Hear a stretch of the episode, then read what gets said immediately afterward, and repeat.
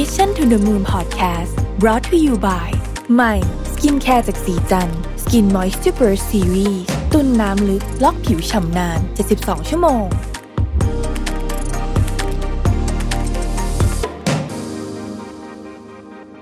สวัสดีครับ ยินดีต้อนรับเข้าสู่ Mission to the Moon Podcast นะครับ คุณอยู่กับรวิศ หาญอุตสาหะครับ วันนี้จะมาชวนคุยเรื่องของวัฒนธรรมแห่งความยุ่งนะฮะว่า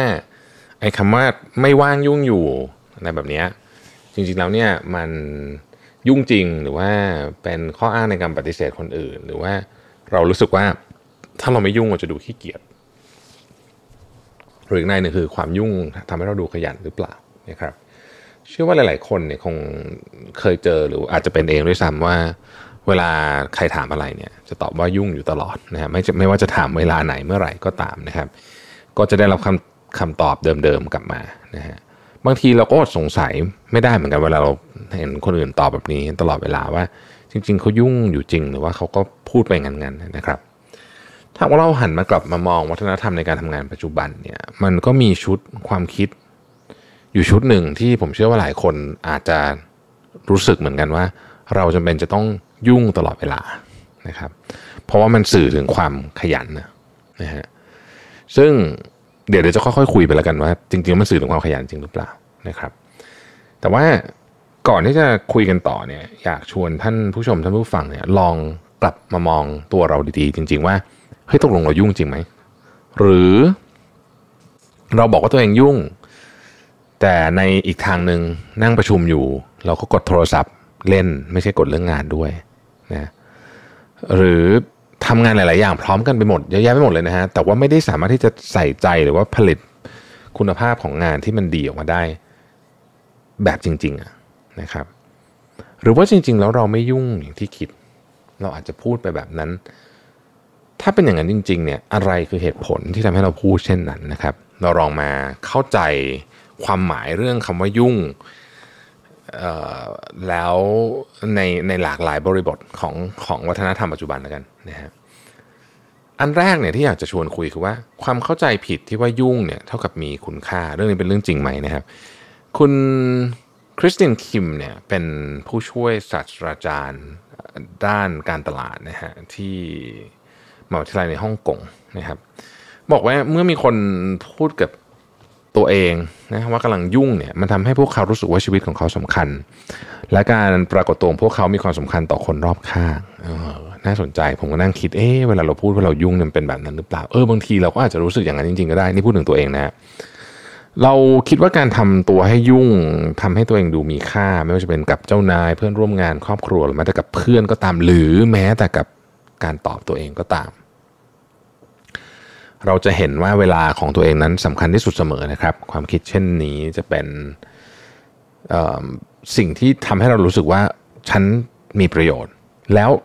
แต่ต้องระวังเพราะมันอาจจะเป็นข้ออ้างที่ทำให้เราเนี่ยไม่ให้ความสำคัญกับเวลาของผู้อื่นแล้วก็อาจจะทำให้เราผิดสัญญาได้ในที่สุดนะครับเอ็ดบอลวินนักยุทธศาสตร์แล้วก็ที่ปรึกษาด้านทรัพยากรบุคคลเนี่ย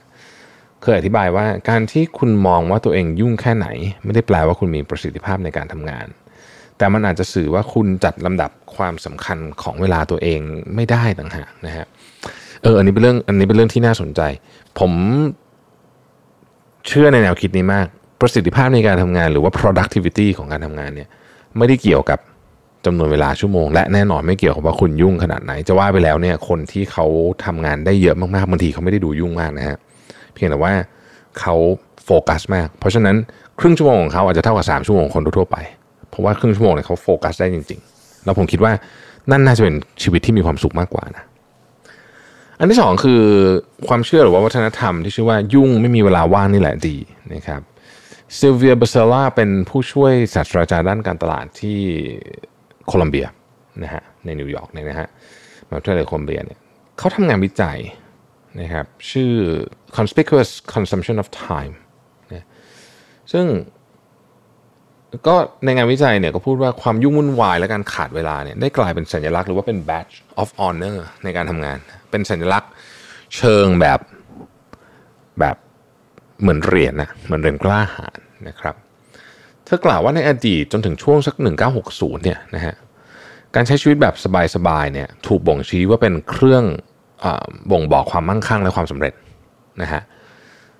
แต่ในทางกลับกันวันนี้เนี่ยนะครับ อาจจะตรงกันข้ามนะนะเวลาที่คนดูยุ่งตลอดเวลาเนี่ย มักจะ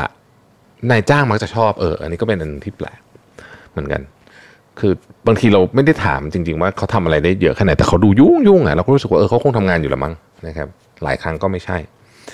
ผู้เชี่ยวชาญด้านจิตวิทยากล่าวว่า การที่เราแสดงออกว่าไม่ว่าง ว่าการพูดว่ายุ่งเนี่ย เอาเอาจริงแล้วนะฮะเอาจริงแล้วเนี่ยลึกๆลองเทอมเลยนะลองเทอมไปเลยเนี่ยไม่สามารถสร้างความประทับใจกับผู้ฟังได้เราก็ไม่ได้แสดงให้คนอื่นเห็นว่าเราเก่งหรือมีความสามารถแต่อย่างใดนะครับแต่ถ้าทำบ่อยๆเนี่ยบางทีมันกลายเป็นตัวทำลายการงาน แล้วก็ความสัมพันธ์ระหว่างเรากับคนอื่นด้วยซ้ำคำว่ายุ่งเป็นการบอกอ้อมๆว่าเราไม่สามารถทำในสิ่งที่เขาอยากให้ทำหรือเราไม่ให้เวลากับสิ่งนั้น หรือเราจะบอกว่า priority ของเขายังไม่พอก็ได้นะ แต่เมื่อมันถูกใช้บ่อยจนเกินความจำเป็นโดยไม่รู้ตัวเนี่ย ความรู้สึกของคนฟังบางทีมันไม่เป็นแบบนั้น เขาจะเข้าใจว่างาน หรือเรื่องอะไรของเราเนี่ยสำคัญกว่าเรื่องของเขาเสมอพูดง่ายๆก็คือเขาไม่เคยอยู่ใน priority ของเราเลยนั่นเองนะครับ ซึ่งมันจะทำให้คนฟัง ก็รู้สึกไม่ค่อยดีเท่าไหร่ไอ้คำว่ายุ่งเนี่ยมันทำให้คนฟังเข้าใจและเห็นใจเราก็ต่อเมื่อเราใช้มันอย่างถูกต้องตามเวลาแล้วก็สถานการณ์นะครับ และจะยิ่งดีกว่าถ้าเราเปลี่ยนคำพูดที่ใช้บ่อย จนแทบไม่มีความหมายนี้เนี่ยเป็นคำพูดที่น่าฟังและสร้างสรรค์ในเวลาที่เรายุ่งจริง ๆ สิ่งที่ควรทำอย่างแรกเลยเนี่ยคือการจัดลำดับความสำคัญให้ชัดเจนว่าอะไรคือเรื่องที่สำคัญเราก็ต้องทำตอนนี้ หลังจากนั้นเลือกใช้คำพูดที่ชัดเจนตรงไปตรงมา แต่นุ่มนวลนนะครับ ว่าเราไม่สามารถทำทุกอย่างให้กับทุกคน หรือทำทุกอย่างในเวลาเดียวกันได้ เราสามารถพูดทำนองนี้ได้นะครับว่า คุณอยากให้ฉันทำสิ่งนี้ให้เสร็จก่อน หรืออยากให้ช่วยคุณในตอนนี้เลย การให้ตัวเลือกโดยเฉพาะกับเจ้านายนะดีมาก ในคำถามที่มีลำดับความสำคัญกับบุคคลที่ให้งานเรา ส่วนใหญ่เนี่ยพวกเขาจะบอกให้เราทำงานเก่าให้เสร็จก่อน ในกรณีของเจ้านายนะครับแล้วค่อยมาคุยเรื่องงานใหม่ นอกจากมันด่วนจริง ๆ แล้วครั้งต่อไปเมื่อมีคนถามว่าเป็นยังไงบ้าง ให้ใช้คำถามเช่นนี้เนี่ยเพื่อถามความต้องการให้แน่ชัดว่าสรุปแล้วอะไรด่วนสุดตอนนี้นะฮะ มีกลุ่มนักวิจัยที่ Harvard Business School เนี่ยเขาได้ตั้งข้อสงสัยเกี่ยวกับวิธีที่เราปฏิเสธคำเชิญทางสังคม ว่าไอ้วิธีเหล่านั้นเนี่ยมันส่งผลต่อการรับรู้และพฤติกรรมระหว่างบุคคลของเราอย่างไรนะครับ ในการทดลองหนึ่งเนี่ยพวกเขาคัดเลือกผู้ใหญ่วัยทำงาน 300 คน และให้พวกเขาพิจารณาสถานการณ์ พวกเขาเพิ่งชวนเพื่อนมาทานอาหารเย็นและเพื่อนคนนั้นปฏิเสธ บางคนบอกว่าเพื่อนคนนั้นใช้เงินเป็น บางคนบอกว่าไอ้ข้ออ้างเเป็นข้ออ้างนะฮะในการที่ไม่อยากมานะครับ แล้วคนหนึ่งที่ก็ไม่ได้มีข้อแก้ตัวอะไร จากการทดลองนี้เนี่ยแกรนด์ดอนลี่เนี่ยหนึ่งในนักวิจัยของการศึกษาเขาสรุปว่า ผู้เข้าร่วม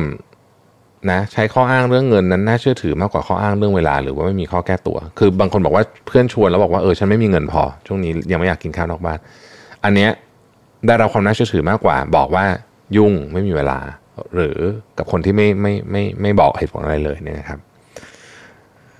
แกรนด์ดอลลี่เขาบอกว่าสถานการณ์การเงินถูกใช้เป็นข้อแก้ตัวที่มีประสิทธิภาพมากกว่าที่จะปฏิเสธว่าไม่มีแรง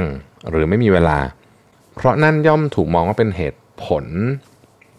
ที่มากกว่า คือเรื่องเงินเป็นเหตุผลมากกว่า แล้วก็เป็นสิ่งที่เหนือความควบคุมมากกว่า เราไม่สามารถที่จะจัดการให้เงินมันงอกเงยขึ้นมาได้ภายใน 2-3 ชั่วโมงนะฮะแต่เรื่องของแรงและเวลาเนี่ยเราสามารถจะควบคุมแล้วก็จัดการตารางงานของเราเองได้คำถามต่อไปคือแล้วเราจะปฏิเสธยังไงไม่ให้มันกระทบกับความสัมพันธ์นะครับ ข้อที่ 1 บอกให้ชัดๆเลยว่าเรากำลังทำอะไรอยู่ เมื่อเราบอกให้กับทุกคนรู้ว่าเรากำลังทำอะไรอยู่ ซึ่งเป็นเรื่องที่เซอร์ไพรส์มากที่คือจริงๆเราไม่ค่อยมีใครรู้นะครับว่าเราทำอะไรอยู่ น้อยมากๆ คือเราต้องบอกกับว่าเราทำอะไรอยู่ เราก็ต้องเน้นไปที่ภาระ หน้าที่ที่เราต้องทำนะครับ การบอกคนอื่นว่าเราทำอะไรอยู่ แม้ว่าจะไม่เกี่ยวข้องกับงานก็ตามเนี่ย จะทำให้คนอื่นเขารู้รู้สถานการณ์ของเรามากขึ้น ในขณะเดียวกันคนเหล่านั้นก็มีโอกาสแบ่งปันข้อมูลกับเราด้วย อันนี้เป็นจุดเริ่มต้นของ communication แล้วมันจะไม่เป็นการบทสนทนาที่อึดอัดนะอันนี้เอาไว้ใช้ทำเรื่องประเภทแบบ ในหลายองค์กรเนี่ยจะมีการตั้งคำถามว่าเอ๊ะแผนกนั้นทำอะไรฉันรู้สึกว่าเขาไม่ได้ทำอะไรเลยเนี่ยอันเนี้ยเป็นการสื่อสารประเภทหนึ่งที่ดีนะครับ ข้อที่ 2 สมมุติว่ามันไม่ว่างจริงอะนะก็เสนอเลื่อนนัดออกไปก่อน วิธีนี้สามารถใช้ได้ผลกับทุกๆ คนนะครับ ไม่ว่าจะเป็นการเลื่อนงานที่ได้รับเข้ามาใหม่จากหัวหน้า หรือการเลื่อนนัดเจอเพื่อนสนิทในขณะที่งานยังไม่เสร็จ โดยสามารถทำง่าย ๆ อธิบายให้ชัดเจน เช่น อาทิตย์นี้มีโปรเจกต์หลายอย่างที่ฉันต้องทำให้เสร็จแล้วมันกำลังจะต้องส่งแล้ว เราขอเลื่อนนัดไปเจอกันสัปดาห์หน้าได้ไหมนะครับแล้วข้อที่ 3 บอกตามความเป็นจริงฮะแม้แต่ในสังคมการทำงานเนี่ยการแสดงความซื่อสัตย์และจริงใจ สามารถทำให้เราเป็นที่ชื่นชอบของผู้คนได้ และไม่ใช่แค่นั้น มันสร้างความเชื่อใจหรือว่า trust ด้วยนะครับซึ่งเรื่องนี้เป็นเรื่องที่สำคัญมากนะฮะในสังคมการทำงาน เราสามารถปฏิเสธและให้ เหตุผลว่าฉันไม่สามารถเข้าร่วมประชุมนี้ได้ เพราะฉันมีกำหนดกำหนดส่งงานอีกชิ้นหนึ่ง ซึ่งฉันยังทำไม่เสร็จเราบอกตามตรงว่ามันค่อนข้างเยอะ แล้วฉันก็ต้องใช้เวลากับมันอีกเยอะ จะเป็นไปได้ไหมถ้าฉันขอส่งข้อคิดเห็นไปในทางอีเมลแทนในเช้าวันพรุ่งนี้นะครับสิ่งสำคัญก็คือว่าเราต้องแสดงให้เห็นว่าเราให้ความสำคัญกับอีกฝ่ายหนึ่งนะเราก็จริงใจที่จะบอกความจริงกับเขา โดยที่ไม่ต้องตอบตกลงรับปากหรือบล็อกปัดไปส่งๆว่ายุ่งก็ได้นะครับ เพราะฉะนั้นครั้งต่อไปเนี่ยก่อนจะพูดว่ายุ่งมากๆเลยเนี่ยเราอาจจะต้องกลับมานั่งถามตัวเองจริงว่า จริง ๆ แล้วสถานการณ์ของเรา มันเป็นแบบนั้นจริงหรือเปล่านะครับ ขอบคุณที่ติดตาม Mission to the Moon นะครับแล้วเราพบกันใหม่ในวันพรุ่งนี้ สวัสดีครับ Mission to the Moon Podcast Presented by สีจัน Skin Moisture Burst Series ตุ่นน้ำลึกล็อกผิวชำนาน 72 ชั่วโมง